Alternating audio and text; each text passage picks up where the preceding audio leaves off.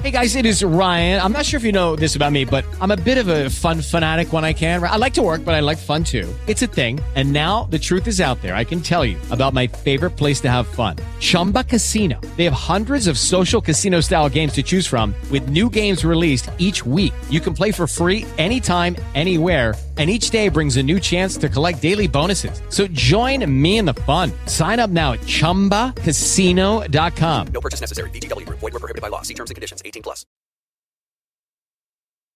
E allora ciao! Musica, interviste, curiosità e molto altro ancora. Bentornati con noi, Costantino e Sergia, Sergia Monleone in vostra compagnia anche per questo 13 giugno 2023. E oggi avremo beh, tantissima musica comunque e un ospite davvero particolare perché ci parlerà di una beh ci parlerà di case reali comunque quindi anche se un po' al passato e 18 e qualche minuto quindi siamo puntualissimi direi di passare il primo brano in programma per oggi che arriva da Mr. Brian Ferry.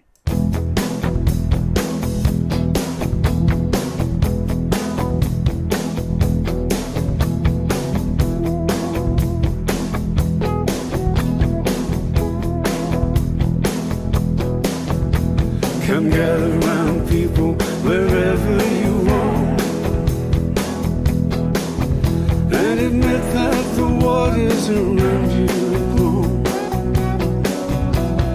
Accept that soon you'll be drenched to the bone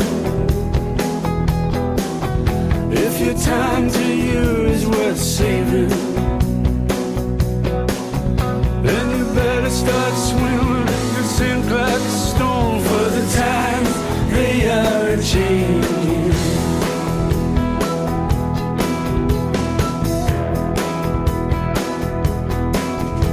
Come mothers and fathers throughout the land.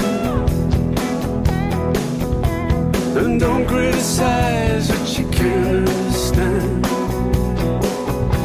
Your sons and your daughters beyond your command. Your old road is rapidly aging. So get out your new one. You can't lend a hand for the times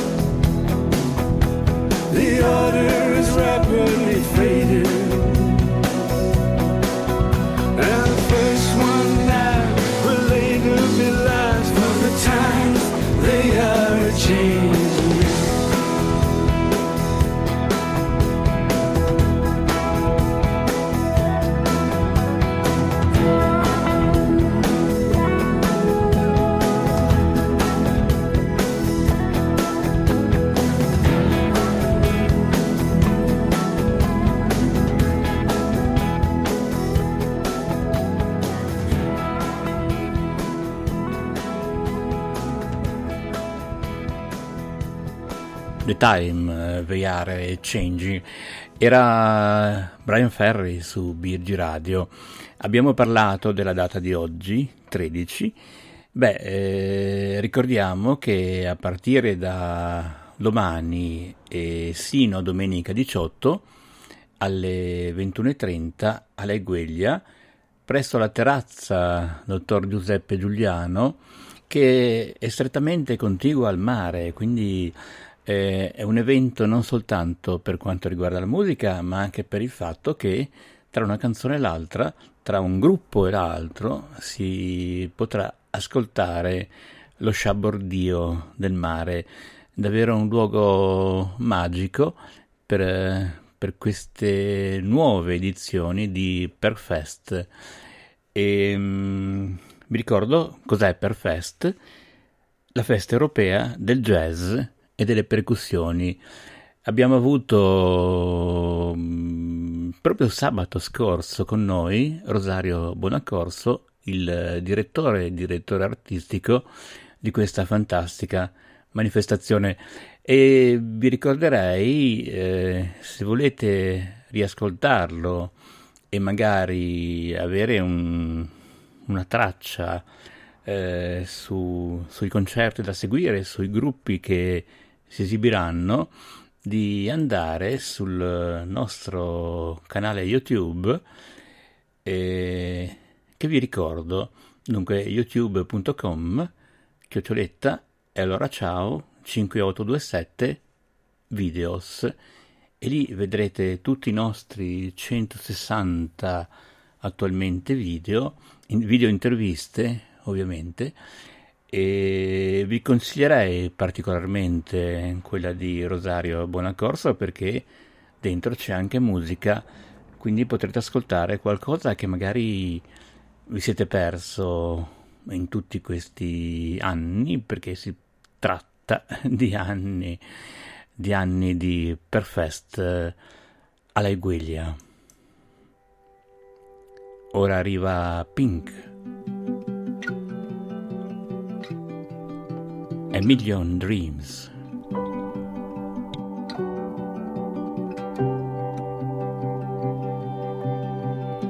I close my eyes and I can see a world that's waiting up for me that I call my own. Through the dark, through the door, through where no one's been before, but it feels like home. They can say, they can say it all sounds crazy. They can say, they can say I've lost my mind. I don't care, I don't care if they call me crazy. We can live in a world that we design.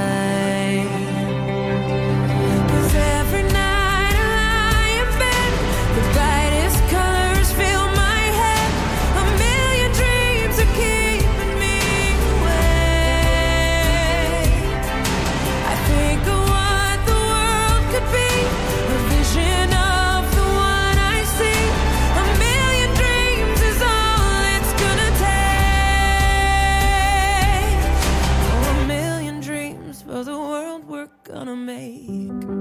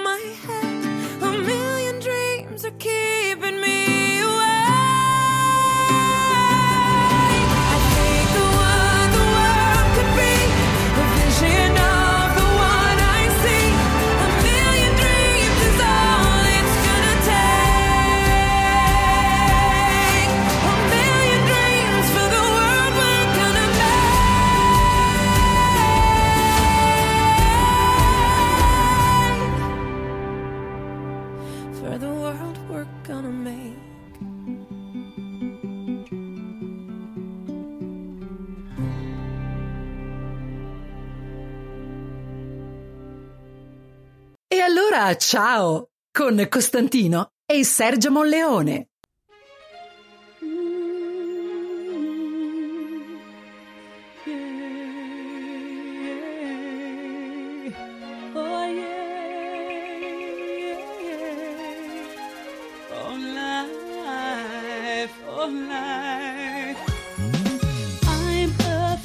of the dark, especially I'm in a park and there's no one else around. Ooh, I get the shivers. I don't wanna see a ghost. It's a sight that I fear most. I'd rather have a piece of toast.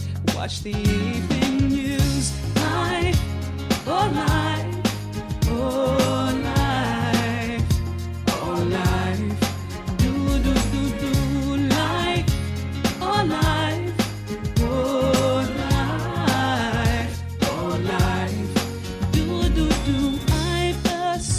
Superstitious girl. I'm the worst in the world. Never walk under ladders. I keep a rabbit's tail. I'll take you up on a dare. Anytime, anywhere. Name the place, I'll be there. Bungee jumping, I don't care. My oh life, oh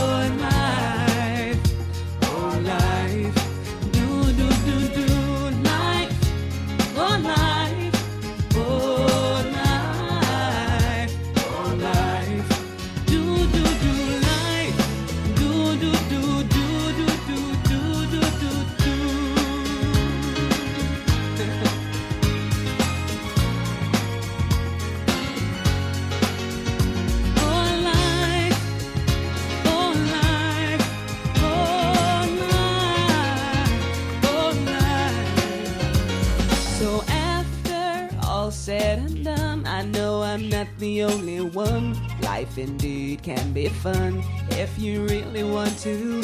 Sometimes living out your dreams ain't as easy as it seems. You wanna fly around the world in a beautiful balloon. Life, oh life,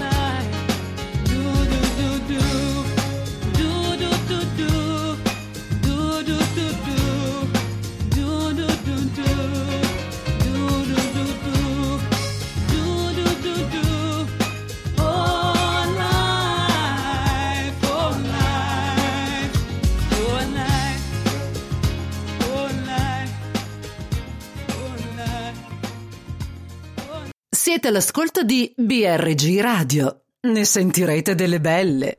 Eh, certamente sentirete soprattutto eh, qualche mm, annuncio che vogliamo fare.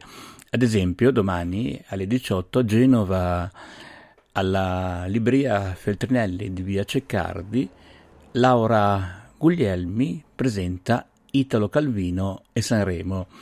Interverranno Bruno Morchio e Massimo Bacigalupo. E, beh, come sapete, ormai lo sapete perché abbiamo moltissimi autori che abbiamo ospitato all'interno di questa trasmissione. E quindi Laura Guglielmi è stata nostra ospite.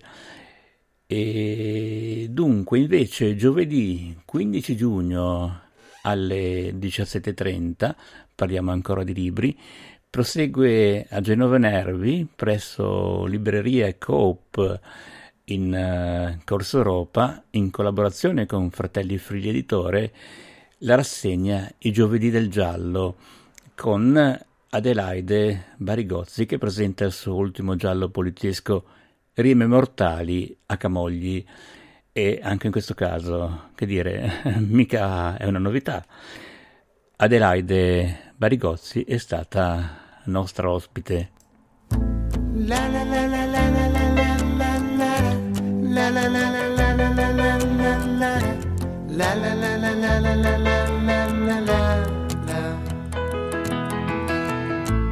Now that I've lost everything to you, you say you want to start something new. And it's breaking my heart you're leaving. Maybe I'm grieving, but if you wanna leave, take good care. Hope you have a lot of nice things to wear, but then a lot of nice things turn bad out there. Oh, baby, baby, it's a wild world. It's hard to get by just upon a smile.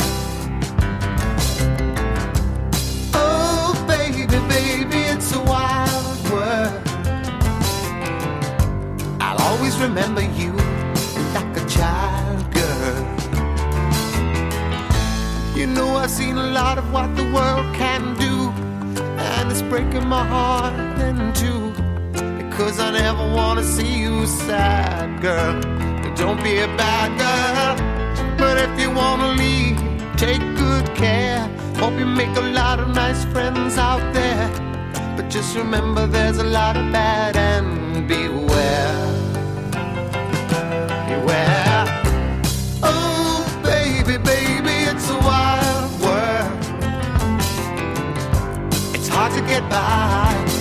upon a smile. Oh, baby, baby, it's a wild world. I'll always remember you like a child girl.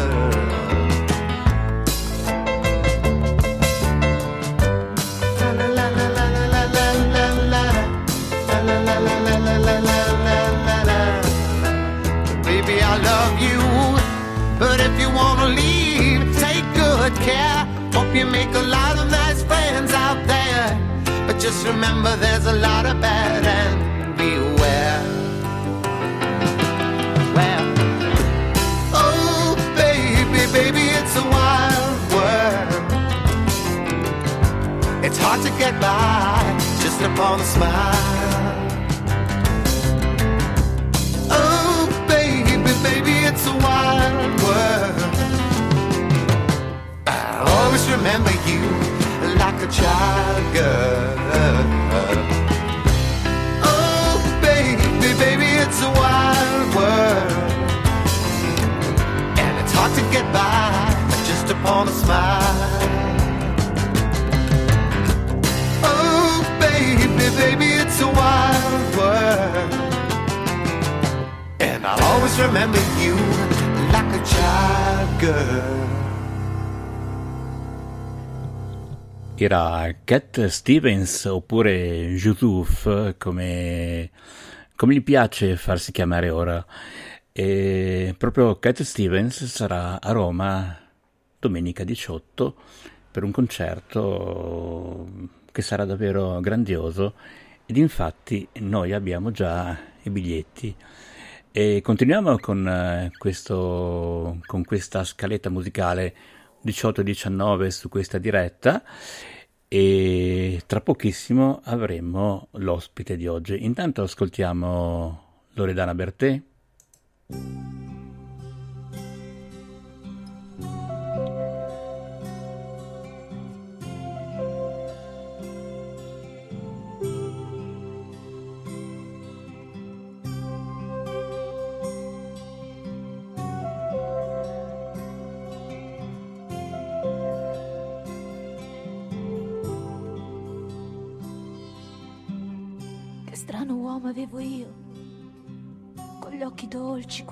Basta, per farmi dire sempre, sono ancora tua. E mi mancava il terreno, quando si addormentava sul mio seno, e lo scaldavo al fuoco umano della gelosia. Che strano uomo avevo io, mi teneva sotto braccio e se cercavo di essere seria, per lui ero solo un pagliaccio. E poi mi diceva sempre, non vali che un po' più di niente. Io mi vestivo di ricordi per affrontare il presente. E ripensavo ai primi tempi, quando ero innocente, a quando avevo nei capelli la luce rossa dei corali.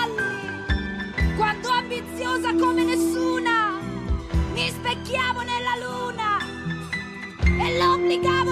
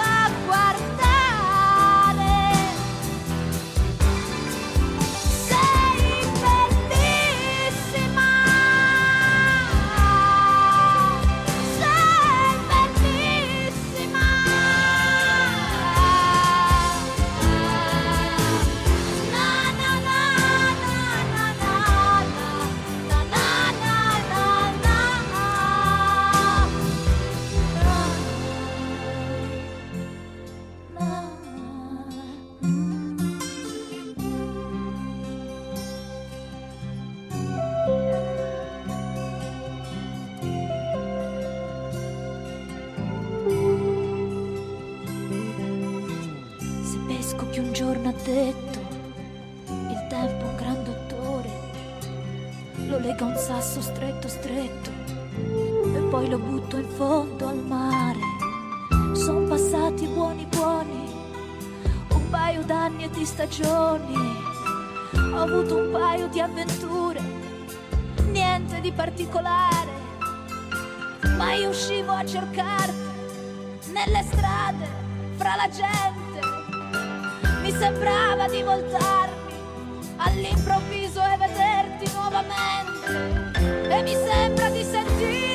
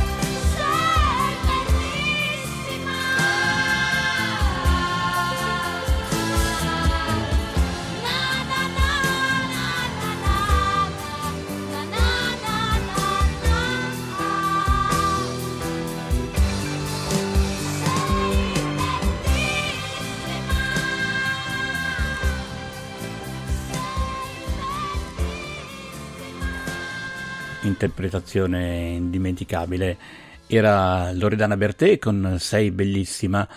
Ora 18.24 e passiamo al prossimo brano per poi entrare nello spazio dell'ospite di oggi che sarà eh, Cristina Penco. Dai, anticipiamo queste cose. Il prossimo br- brano arriva da Coldplay. Viva la vida!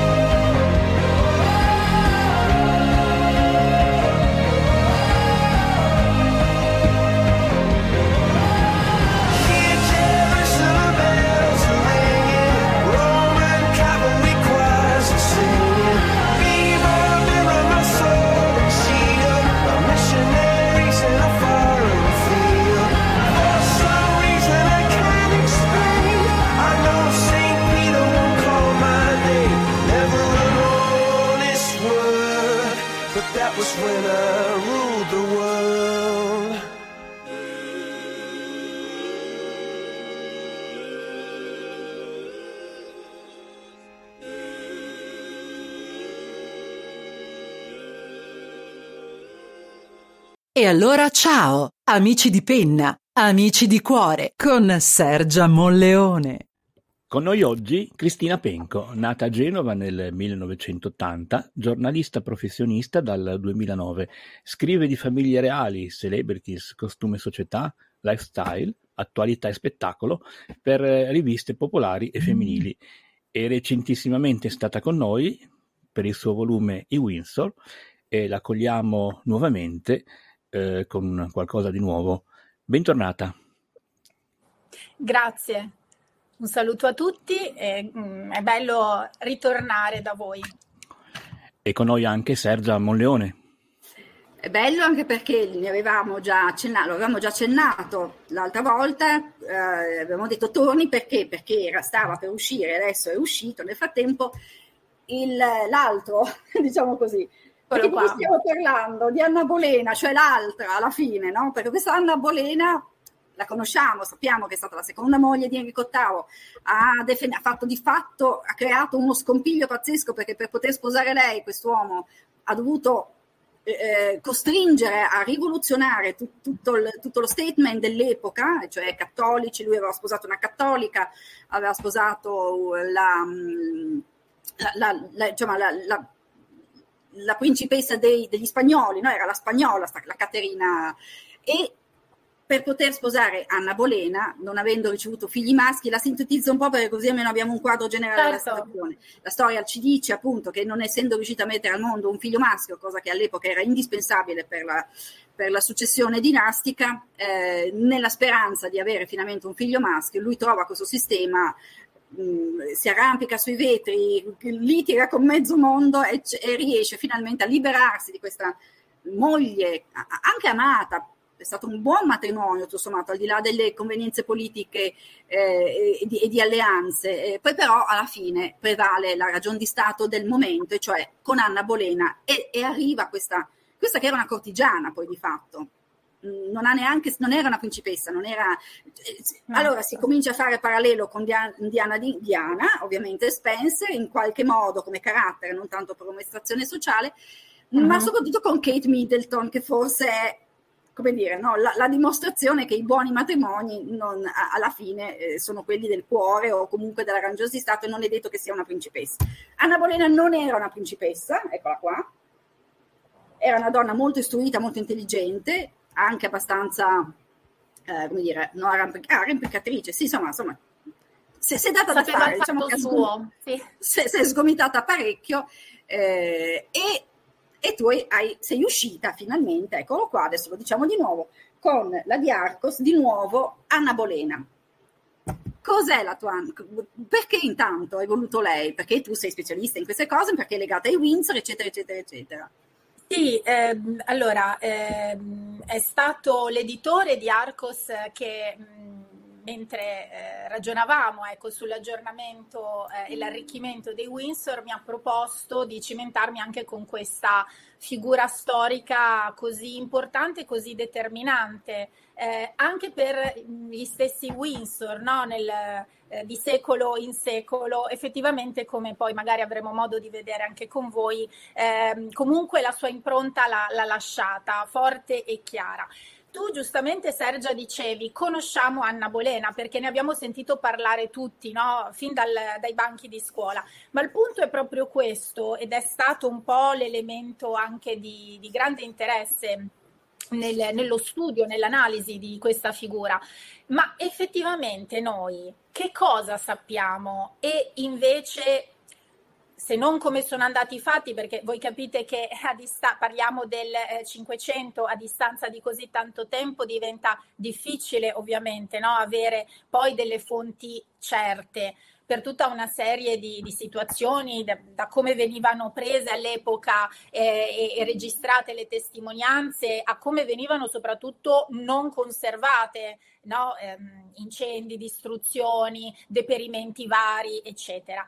Eh, diciamo che soprattutto negli ultimi anni, probabilmente anche complice una sensibilità culturale oltre che religiosa, e non sono aspetti da poco differenti, mh, le prove e, e, diciamo tutto quello che ehm, risul- è risultato da determinate indagini di autori molto autorevoli, eh, lo sottolineo, ci restituiscono l'immagine di una donna sicuramente eh, che ha fatto questa scalata al potere mh, pazzesca no? per l'epoca, eh, appunto dicevi giustamente tu, eh, non era di sangue blu, però era la figlia di Thomas Boleyn che era un funzionario e la nipote del duca di Norfolk che ancora adesso come titolo riveste un ruolo molto importante a corte, no? quindi gravitava nell'orbita di, di palazzo indubbiamente. Il suo destino come quello poi della sorella e anche del povero Giorgio, per, povero perché il fratello minore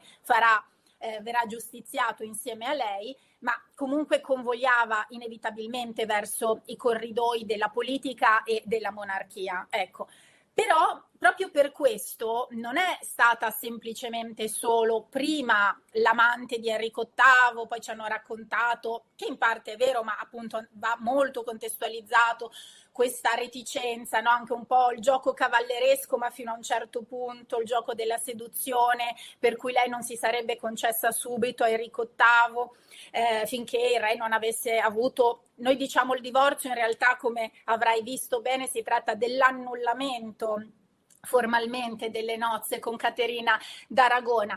A tutti gli effetti, quando lei diventa, sale sul trono come moglie, seconda moglie di Enrico VIII, diventa la regina, la regina dei mille giorni, regna dal, 30, dal 1533 al 1536, ecco oggi sappiamo che lei comunque ebbe un ruolo mh, determinante non solo e non tanto per lo scisma anglicano che va contestualizzato sempre nell'orbita di quello che hai detto tu, connivenze politiche, intrighi di potere, eh, braccio di ferro, potere temporale, potere spirituale del Papa giù a Roma.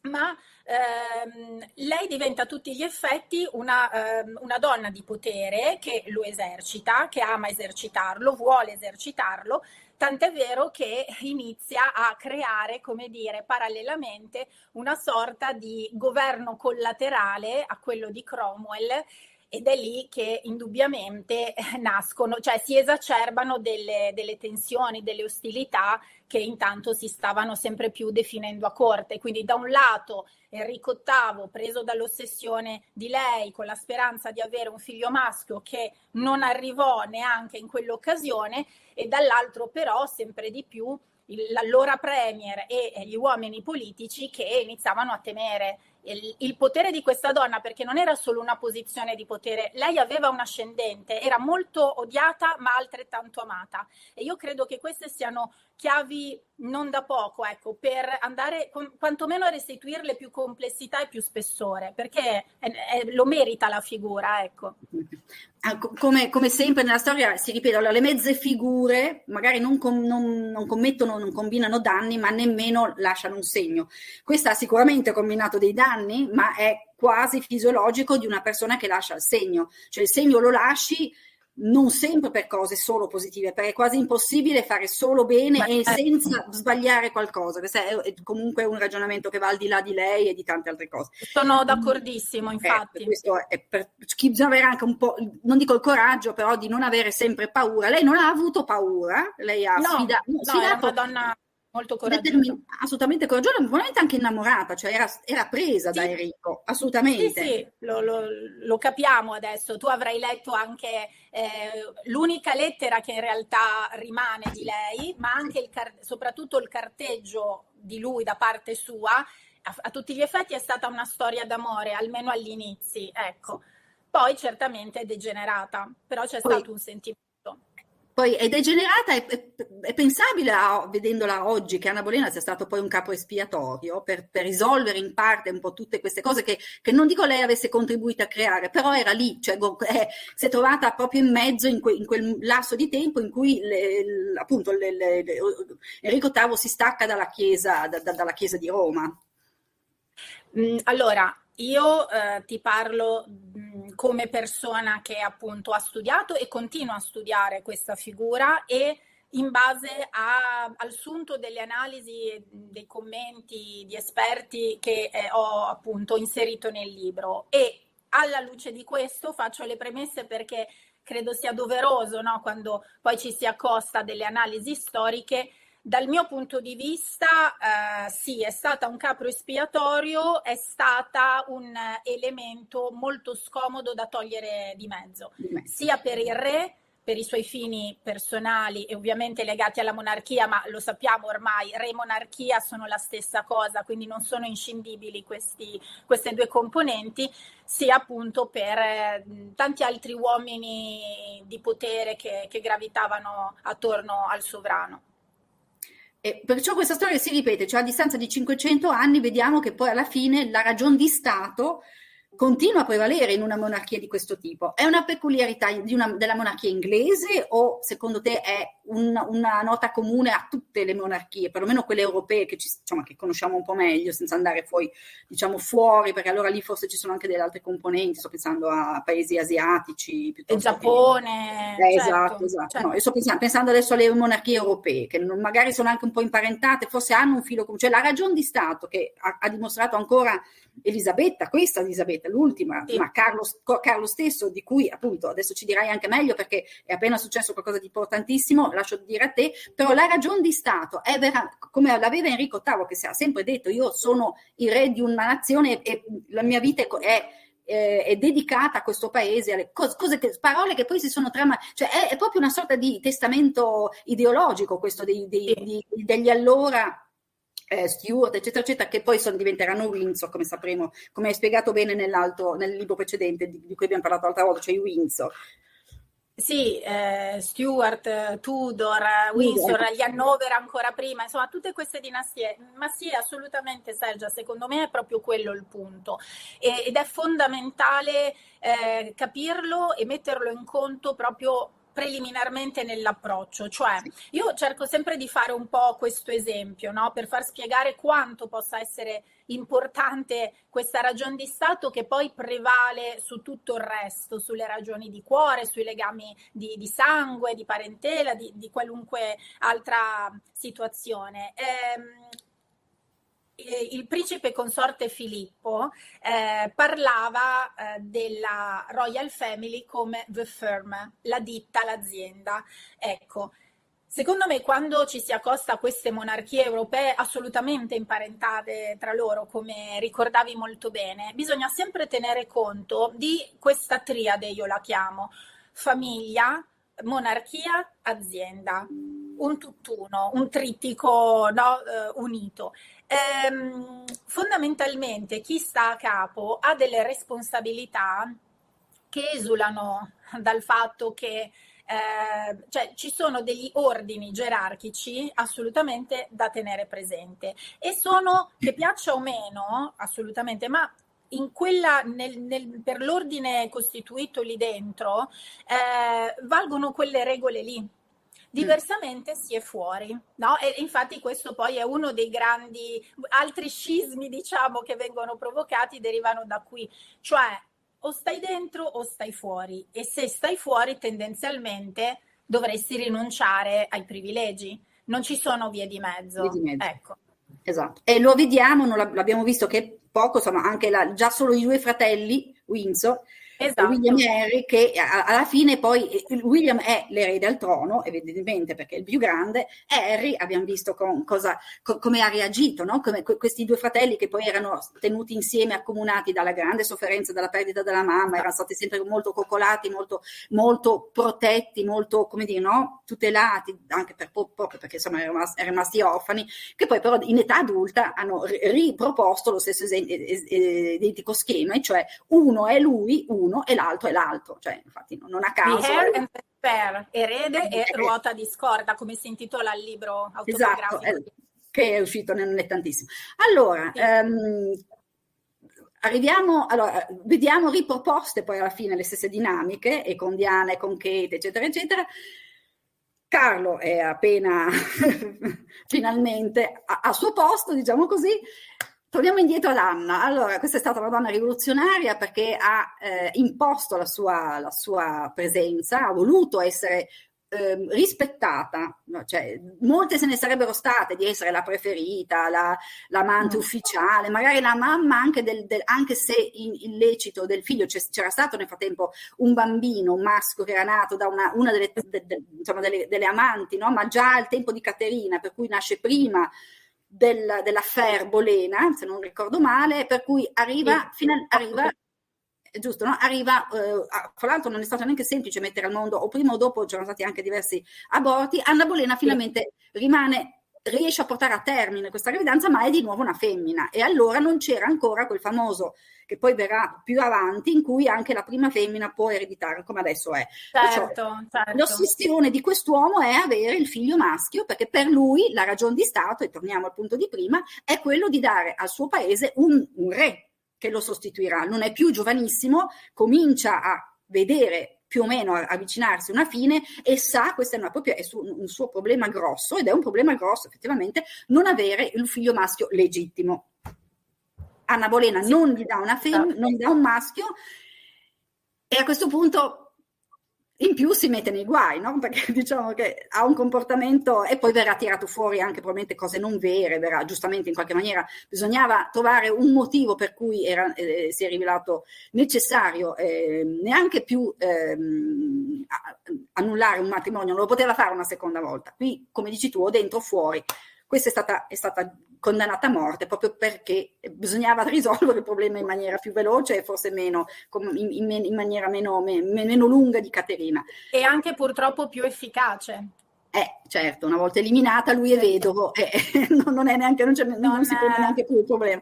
Avrà altre una, eh, quattro mogli, Quattro, sì, giusto? esatto. Perché, eh, eh, Sono finalmente avrà in tutto sei, sì. in tutto sei, finalmente avrà anche l'erede maschio dalla- da, da- da Jane che, la- che seguirà Anna. Sì, che dura Eh, poco però, eh, purtroppo. purtroppo anche lì, e vabbè, poi la storia la- poi Esatto. ved- vedremo come andrà a finire. Ehm, quest- allora, quest- questo ambire ad ogni costo ad essere la damigella d'onore, la, la favorita della regina, perché poi alla fine Anna Bolena era una, era una damigella do- di compagnia, una dama di compagnia di Caterina. Era è esatto. così che era entrata a corte, aveva tutte le credenziali, perché come dici tu era una donna istruita, eh, che aveva comunque già degli agganci in qualche maniera, entra a corte e non è che, eh, non, non è che subito Enrico gli, gli- le punta gli occhi addosso di fatto, è una cosa che avverrà, in, in- lei è stata molto abile molto, molto intelligente, era veramente una rivista, cioè secondo te era- lei era entrata a corte con, quello, con quell'idea o è una cosa che è maturata col tempo? Che questa è una cosa che non so se non l'ho capita io o non è molto chiara. Secondo Ma te? no, non, non credo che ci sia la possibilità di essere assoluti in un tipo di ricostruzione di questo tipo. Ecco, non- non- Quindi mh, secondo me per appunto l'idea che, che mi sono fatta. Ehm, la faccenda è questa, che lei comunque molto spinta, come avrai visto, dal padre, quel, ecco, Mm. come dire, basiamoci sugli elementi eh, più o meno eh, assodati, no?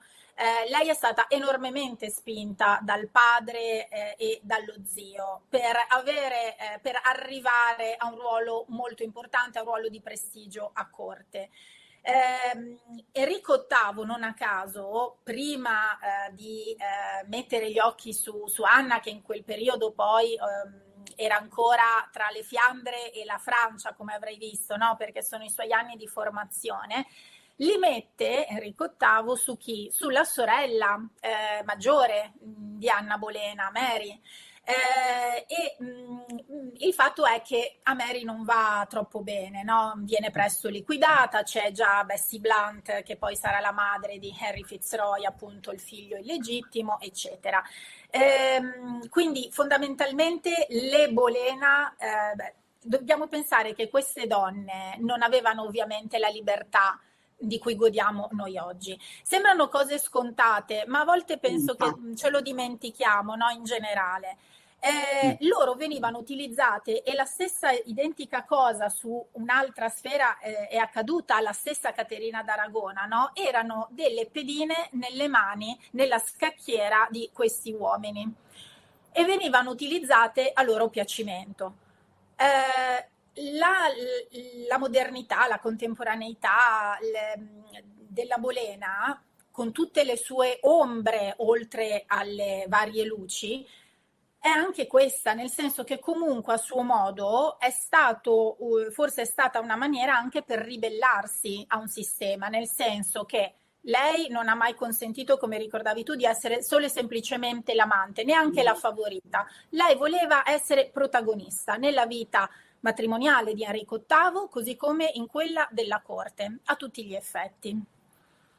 Eh, era una donna che, infatti, non a caso il- abbiamo scelto come sottotitolo Potere e seduzione, perché credo che, dal mio punto di vista almeno, proprio queste due siano parole chiave per accostarsi alla storia di Anna Bolena.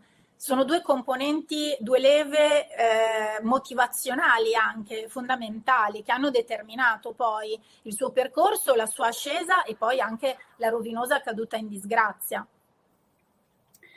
Per cui, per- pensando sempre, ricordiamoci, lo facciamo un'ultima volta perché è giusto, parliamo di cinque secoli fa, eh, un paese mh, che cavalca un attimo due periodi. Allora, diciamo un paese che in quegli anni, credo proprio in quei decenni, assurge il ruolo di eh, pote- potenza navale, perché in qualche maniera eh, diventa veramente la, Eh sì, eh, sì. per cui con- perciò vuol dire tutte le, le conquiste esterne, i territori occupati, insomma diventa veramente una potenza, eh, forse la prima potenza mondiale a questo punto, in quel periodo, per forza navale e capacità di penetrazione nei territori esterni, alla- che poi di fatto ricordiamoci l'Inghilterra è un'isola, non, non è grandissima di per sé, però era, era- era veramente il primo paese al mondo, per cui tutto, tu- tu- la capacità anche contrattuale di questo paese, e non solo nei confronti della Chiesa, ma nella diciamo nella gestione del- del- del- di, di quello che oggi è il continente Europa, perché ha, ha messo le mani veramente dappertutto, da est a ovest, cioè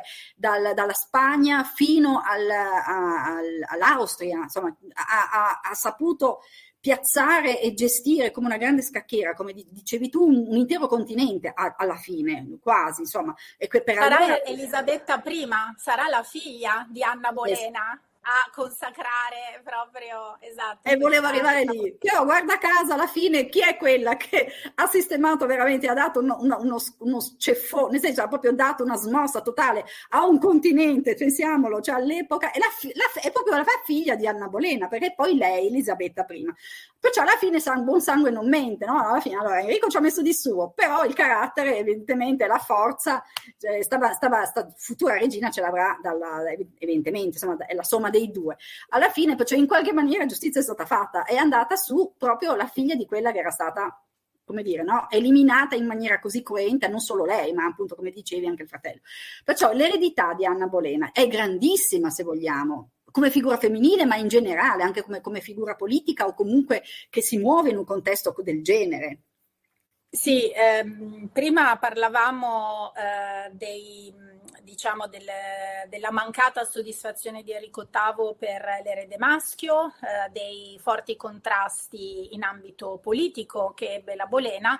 Eh, ovviamente ci fu anche eh, tutta la componente religiosa non di poco conto, no? Perché mh, quello che appunto possiamo ricostruire alla- allo stato attuale, eh, poi magari tra a- nei prossimi decenni verranno fuori altre scoperte, sarà bellissimo eh, per chi potrà seguirli, se sarà troppo in là, darne conto. Però allo stato attuale noi sappiamo che lei ebbe comunque un'influenza importante appunto per tutta la, la, la tutto, diciamo, tutte le suggestioni di Lutero, il protestantesimo, eccetera. Poi la scelta fu ovviamente di Enrico VIII per le questioni eh, di, diciamo, delle le prove di forza con la Chiesa di Roma. Mm, ok, questo poi appunto nel libro chi vuole leggerlo lo trova eh, descritto in maniera molto ampia.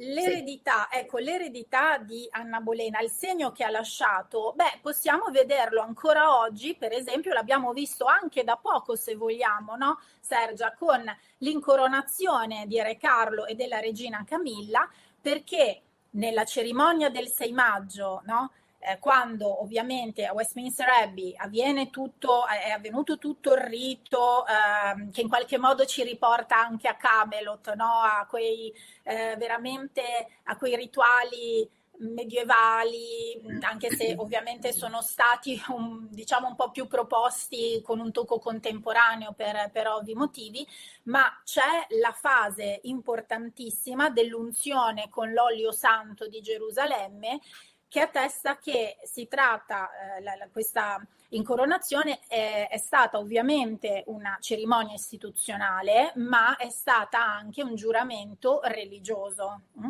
cioè il re che promette di fronte alla, alla, Chiesa anglicana di cui ovviamente è a capo. capo. E quindi Bravo. ecco che vedi che poi la distanza nei secoli in qualche modo si va ad accorciare, no? Eh, se noi tra l'altro cerchiamo di leggere la storia in una sorta anche di dialogo col presente. I segni, secondo me, li abbiamo tutti, queste tracce, queste impronte sono ancora molto ben visibili. Anche perché di fatto la storia di questa, di questa dinastia, perché poi alla fine no, oggi parliamo dei Windsor, che l'hai detto bene tu prima, no? sono gli eredi dei, degli Stuart Tudor, eccetera, eccetera, l'avevi già spiegato nel primo libro, il cambio del nome, eh, alla fine però come dicevamo prima, è la, la monarchia, è, la, è la, quella cosa che va tutelata ad ogni costo, portata avanti, che, ci, che sopravviverà a tutti quanti loro, pertanto è qualcosa da lasciare immutata o quasi aggiustata giusto il minimo per, perché il compromesso comunque è sempre necessario col cambiare dei tempi, eh, però da, da, lasciare il più possibile immutata ai posteri, come una sorta di garanzia, perché di fatto è questa, la monarchia è una garanzia per il popolo inglese, è un faro, è qualcosa che il popolo inglese, al di là del, delle convinzioni più o meno, però che tu sia politicamente messo da una parte o dall'altra, non importa, la monarchia è soprattutto. Allora, cos'è questa monarchia alla fine? Perché tu lo spieghi anche bene nel libro. Di fatto i monarchi mh, com- continuano a rivendicare un diritto cosiddetto divino, per, perché alla fine quello è, cioè eh, di, non hanno una grande, non hanno un grandissimo potere, eh, sì, hanno, al capo della Chiesa anglicana, lo vediamo, sono soprattutto influenti perché hanno una, un approccio e hanno una, un ascendente formidabile sul popolo, perché di fatto è questo. Eh, la monarchia, anche lì, eh, quando noi ci accostiamo al Regno Unito, in particolare che per noi nell'immaginario collettivo è la monarchia per eccellenza, no? Certo. se vai a vedere. Sì, sì. Allora, la mona- non dobbiamo pensare, non dobbiamo usare le nostre lenti, quelle per cui ovviamente da noi la monarchia è stata dall'inizio un'altra cosa ed è finita ancora peggio, è tutta Sì. un'altra storia e Esatto. sarebbe uno sbaglio, secondo me, appunto associarle perché sono due contesti completamente differenti. Sì, sì. La monarchia nel Regno Unito è prima di tutto presenza e infatti è per questo che anche nel primo libro, come avrai visto perché tu, e ti ringrazio, eh, dimostri sempre di leggerti i libri. Tutto, e fino non- alla e- fine. Ecco, e non è una cosa di poco conto né tantomeno scontata, ma anche questo fa la differenza.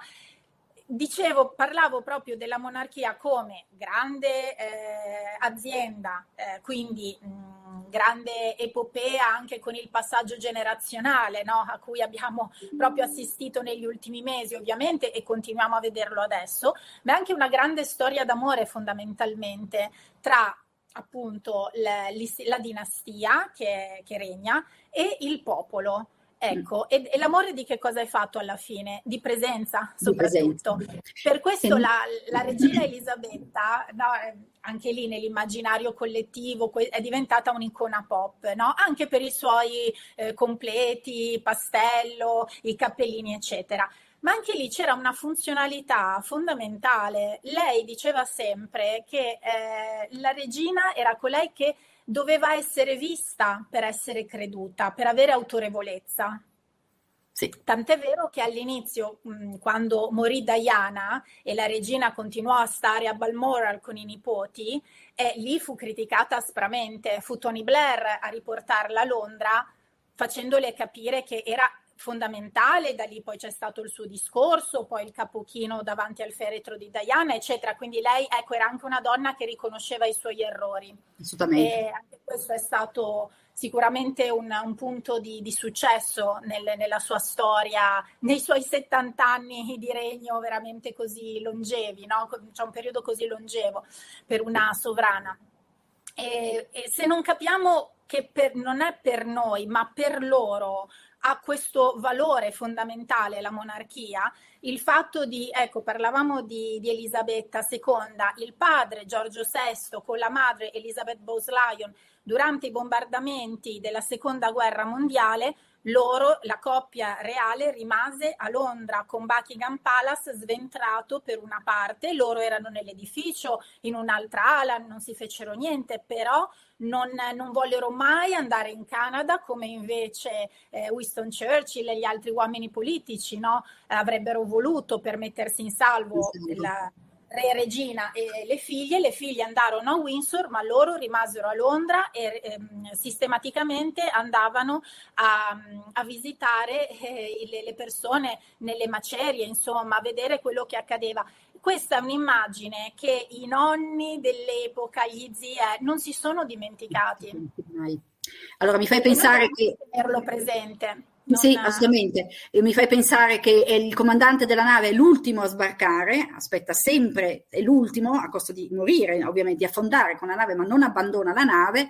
E mi fai pensare a, mm, a, appunto alla, a Diana, perché poi alla fine eh, eh, lei era sempre presente, perché era tanto amata, evidentemente. E mi fai pensare che nonostante tutto, eh, le prevedibili, eh, l'ostracismo prevedibilissimo ovviamente nei confronti di Camilla, alla fine però questo suo essere così solidale, così fortemente monarchica, nel senso pro monarchia, pro, pro famiglia, anche se non era anzi era vista come veramente il, il, il diavolo, no? era vista veramente come, come quella rovina famiglie, la sciupa famiglie, e invece Camilla alla fine, per la sua coerenza e per la sua capacità anche di resistenza eh, alla causa, causa non sua alla fine, che è diventata sua molto tardi, alla fine ha, ha dimostrato a tutto il mondo quanto si possa essere eh, fortemente, convintamente monarchici e pro famiglia, pur non venendo da, da, da, da questa. Camilla credo che sia la, la chiusa perfetta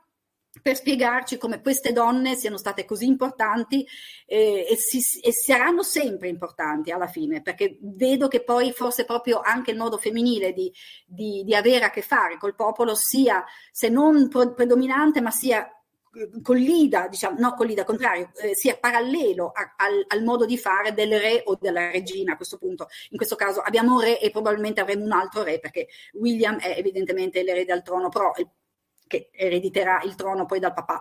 Come chiudiamo questa bella chiacchierata? Perché questo è anche un gran bel libro, non solo per gli appassionati, eh, ma lo è anche per me che magari non sono proprio così fanatica di, di questo, però è stata veramente una gran bella lettura, lo rifacciamo. Grazie. Polena, eh, no, grazie a te, eh, potere di istituzione di questa donna, Cristina Pencola di Arcos, che ha di nuovo avuto eh, questa bella pensata. Come chiudiamo questa chiacchierata? Cosa diciamo di Anna Bolena in chiusura?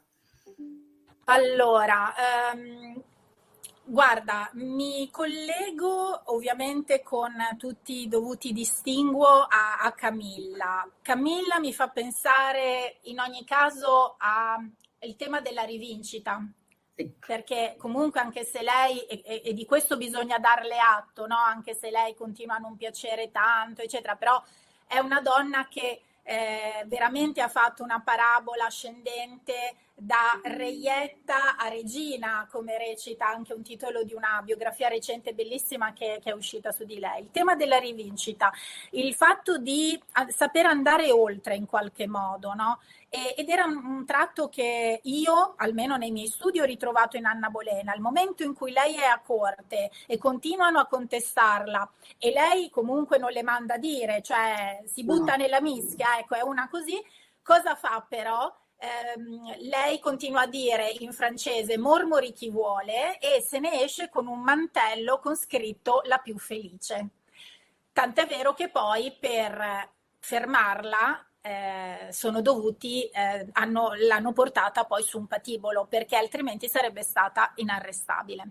Eh, Sicuramente sì, faceva probabilmente paura questa donna eh, oltre, non so, era, era- avanti, avanti tantissimo e ha insegnato, credo, tanto alle nuove generazioni. Anna Bolena, brava, grazie, è stata una bellissima figura femminile, durata poco, forse era destino così, nel senso che una come lei non poteva.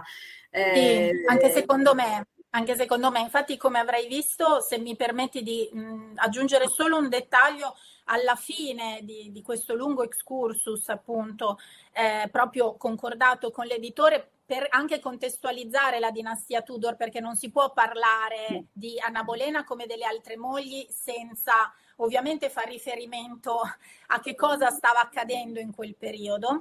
Eh, io parlo di lei come una supernova della storia, no? Sì, sì. Cioè raggiunge la sua massima esplosione e poi boom, si spegne, la spengono per meglio La dire. spengono. E il- la mia unica, come dire, mh, eh, il suggerimento per chi eventualmente vuole accingersi a questa lettura è di fare proprie tutte le, le informazioni, gli input che possono arrivare, che poi è quello il mio scopo, insomma, Certo. mettere, dare degli strumenti, delle chiavi di lettura, poi ognuno le interpreta come preferisce, ma per quanto mi riguarda è un approccio importante quello di almeno cercare, poi ovviamente è tutto migliorabile, perfettibile, ma io ho cercato personalmente di non demonizzare questa figura, ma neanche di beatificarla, ma semplicemente tentare di renderla sfaccettata come era, anche nelle sue asprezze, no? nelle sue ruvità- ruvidità, eh, e, e cercare quindi di cogliere semmai lo sguardo d'insieme, la complessità di questa donna. Infatti, questo sei stata veramente brava, d'altra parte sei brava in queste cose e altre. E chiud- chiudo io dicendo, Anna Bolena poi alla fine è stata tal, se è vero, ma immagino di sì, perché le carte sono queste, alla fine le ultime parole sono state ancora per la monarchia e per il suo uomo, che lei considerava comunque al di sopra di tutto, quasi a dire se mi, giusti- cioè, se mi fa fare questa fine significa che è giusto così che pensarla oggi così viene, viene la pelle d'oca, vengono i brividi. Però questa era Anna Bolena, come dici tu, eh, non potevi o la, o la odiavi o la adoravi. Molti l'hanno amata, molti l'hanno odiata, lei però, come dire, era al di sopra delle parti. È stata bravissima tu, è stata formidabile lei, un personaggio così andava scritto così e credo che tu le abbia reso davvero giustizia. Se- perché di giustizia forse questa donna aveva anche bisogno. La, volevamo, la volevi giustamente, eccola qua, Anna Bolena, la volevi magari riabilitare se ce ne fosse stato bisogno, Cristina Penco. Anna Bolena, pau- potere e seduzione di Arcos e la casa editrice. Cristina, grazie. La prossima, Grazie a voi. In cosa ti cimenterai la prossima volta? Mm, Non ti so dire al momento, però devo dirti che mm, il- l'analisi storica continua a piacermi molto, quindi Ecco. vedremo se ci sarà un un altro sviluppo in questo senso. Giustamente non ci vuoi svelare nulla, ci farai la sorpresa quando sei pronta, siamo qua, ti aspettiamo. Più che altro io vado ai fatti, no? Io sono molto per, ecco, quindi nel caso, eccetera, idealmente devo dirti che queste immersioni nella storia con gli strumenti che abbiamo oggi, anche tecnologici, no? Perché come avrai visto adesso anche, anche magari i, libri, i vecchi libri delle ore, ora passandoli con i dispositivi tecnologici evidenziano magari delle scritture che erano state cancellate, anche questo mi, mi sembra molto affascinante. È da thriller, eh, da thriller, ti aspettiamo. È da thriller, hai visto quanti thriller in queste Mamma mia, dinastie- mamma mia. e- in queste dinastie, chi avrebbe mai detto, no? Eh, guarda, secondo me, c- ta- sai, sai, io, io- io credo che la, la stragrande maggioranza delle cose non le verremo mai neanche a sapere, va a sapere cosa hanno Sì, combinato. sicuramente, questi, assolutamente. sicuramente. Per cui ce n'è veramente per, per ogni e per qualunque. Grazie Cristina ancora, un abbraccio voi. e alla prossima. Grazie infinite, è stata con noi Cristina Penco, è stata con noi Sergia Moleone.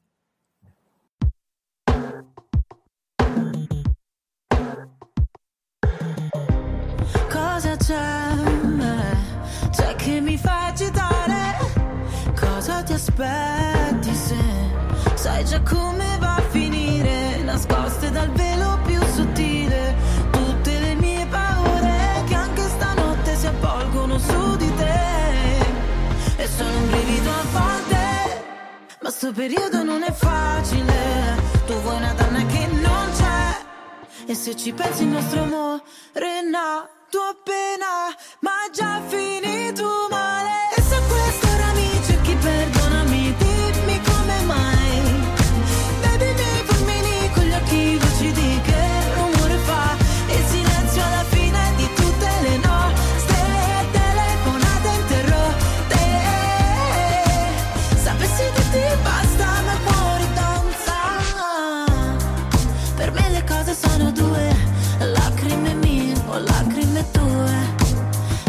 sono due, due. eh. Solamente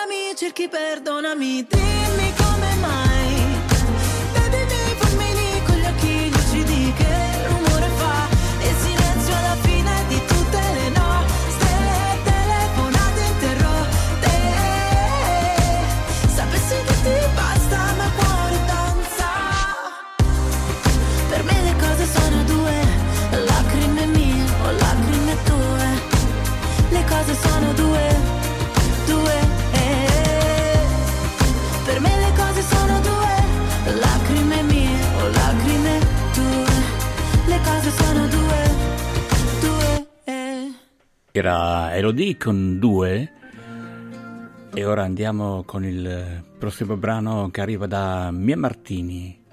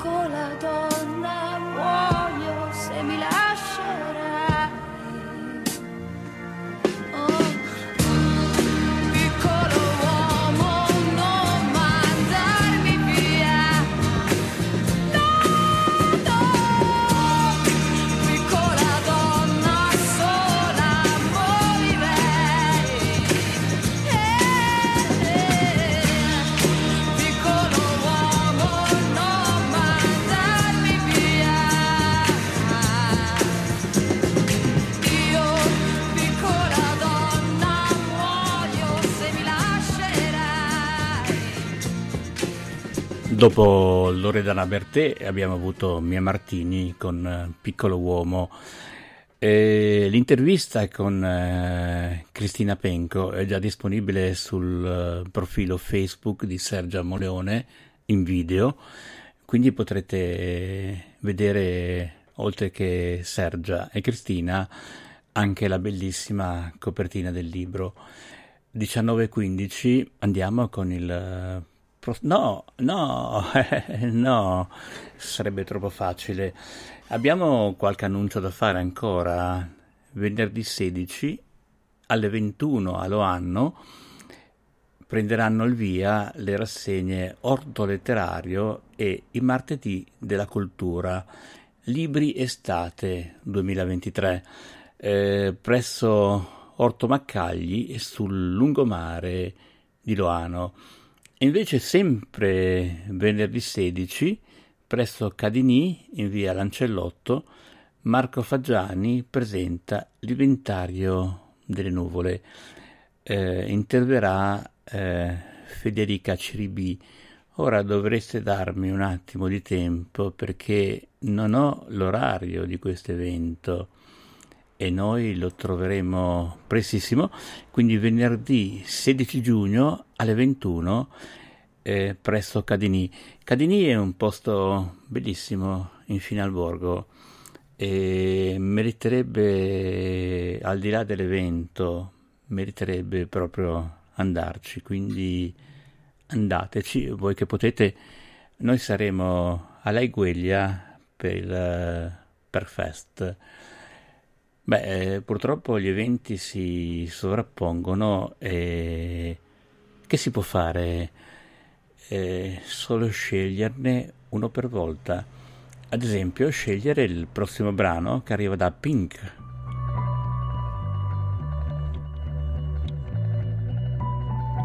non ne possiamo passare più di uno alla volta. Costantino Sergia, BRG Radio.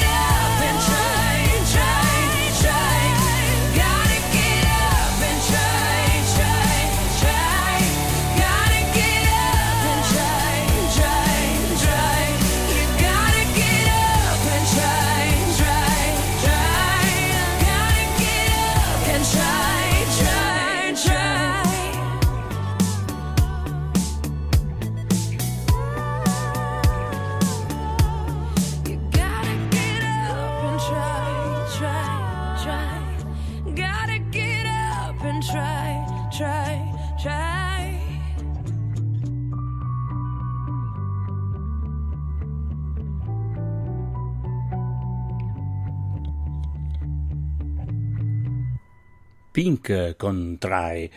E, ehm, beh, ora un evento che io non amo mai citare perché non so come pronunciare esattamente.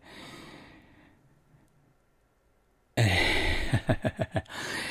Sino a domenica 18 giugno, a finale Ligure al Question Mark in via Emanuele Rossi 22, eh, ci sarà un un evento di Sanda Skujima che presenta Custi Bass. E questo è quello che mi mette sempre in difficoltà perché io con le lingue mm, orientali, diciamo così, ho un bruttissimo rapporto. Invece ne ho di più con la musica, la musica che ad esempio arriva alle 19.21 con eh, Costantino e Sergia Monleone in vostra compagnia arriva dagli Earth, Wind and Fire. Questo è un brano che mi ricorda moltissimo la gioventù. Il titolo è Fantasy.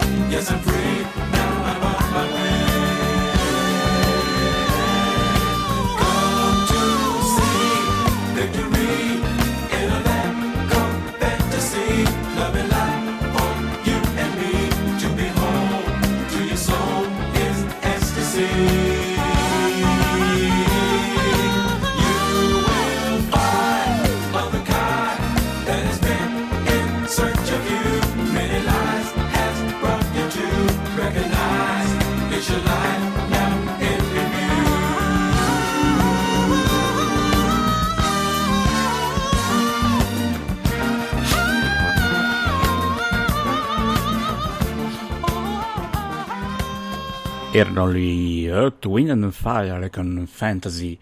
E questo brano, dicevo prima, mi ricorda molto la mia gioventù radiofonica perché, beh, quando ho iniziato in radio, era uscito da poco, eh, era già uscito da parecchio il brano che andiamo ad ascoltare in questo momento, che concluderà questa trasmissione.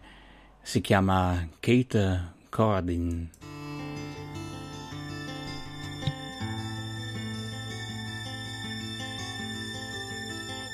It's not my way to love you just when no one's looking. It's not my way to take your hand if I'm not sure. It's not my way to let you see what's going on inside me. When it's a love you won't be needing, you're not free. Please stop pulling at my sleeve if you're just playing. If you won't take the things you make me wanna give. I never cared too much for games, and this one's driving me insane. You're not half as free to wander as you play. But I'm easy. Yeah, I'm easy. Give the word, I'll play your game so that's how Because I'm easy. Don't lead me on if there's nowhere for you to take me. If loving you would have to be a sometime thing, I can't put bars on my insides. My love is something I can't hide. It still hurts when I recall the times I've tried. But I'm easy. Yeah, I'm easy. Take my hand and pull me down. I won't put up any fight because I'm easy. Don't do me favors, let me watch you from a distance. Cause when you're near, I find it hard to keep my head. When your eyes throw light at mine, it's enough to change my mind. Make me leave my cautious words and ways behind. That's why I'm easy. Yeah, I'm easy. Say you want me, I'll come running without taking time to think. Because I'm easy. Yeah, I'm easy. Take my hand and pull me down. I won't put up any fight because I'm easy. Yeah, I'm easy. Give the word, I'll play your game. As though that's how it ought to be. Because I'm easy.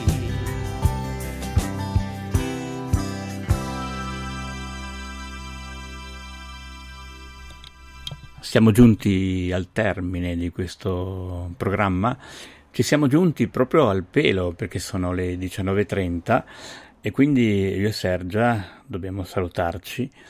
Vi ringraziamo per l'ascolto, è sempre graditissimo e vi diamo appuntamento a sabato prossimo. Avremo ospite Bruno Morchio con il suo ultimo eh, romanzo che rappresenta un po' una transizione rispetto al personaggio principale precedente. Eh, quindi, beh, non mancate perché ne varrà sicuramente la, pine, la pina, la pinna, la pena. Grazie, grazie infinite. Costantino e Sergia vi salutano. Un abbraccio. E allora ciao! Musica, interviste, curiosità e molto altro ancora.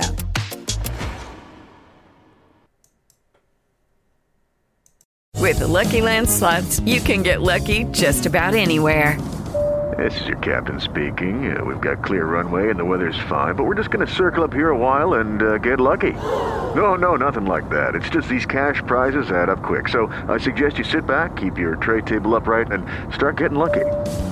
Play for free at LuckyLandSlots.com. Are you feeling lucky? No purchase necessary. Void where prohibited by law. 18 plus terms and conditions apply. See website for details.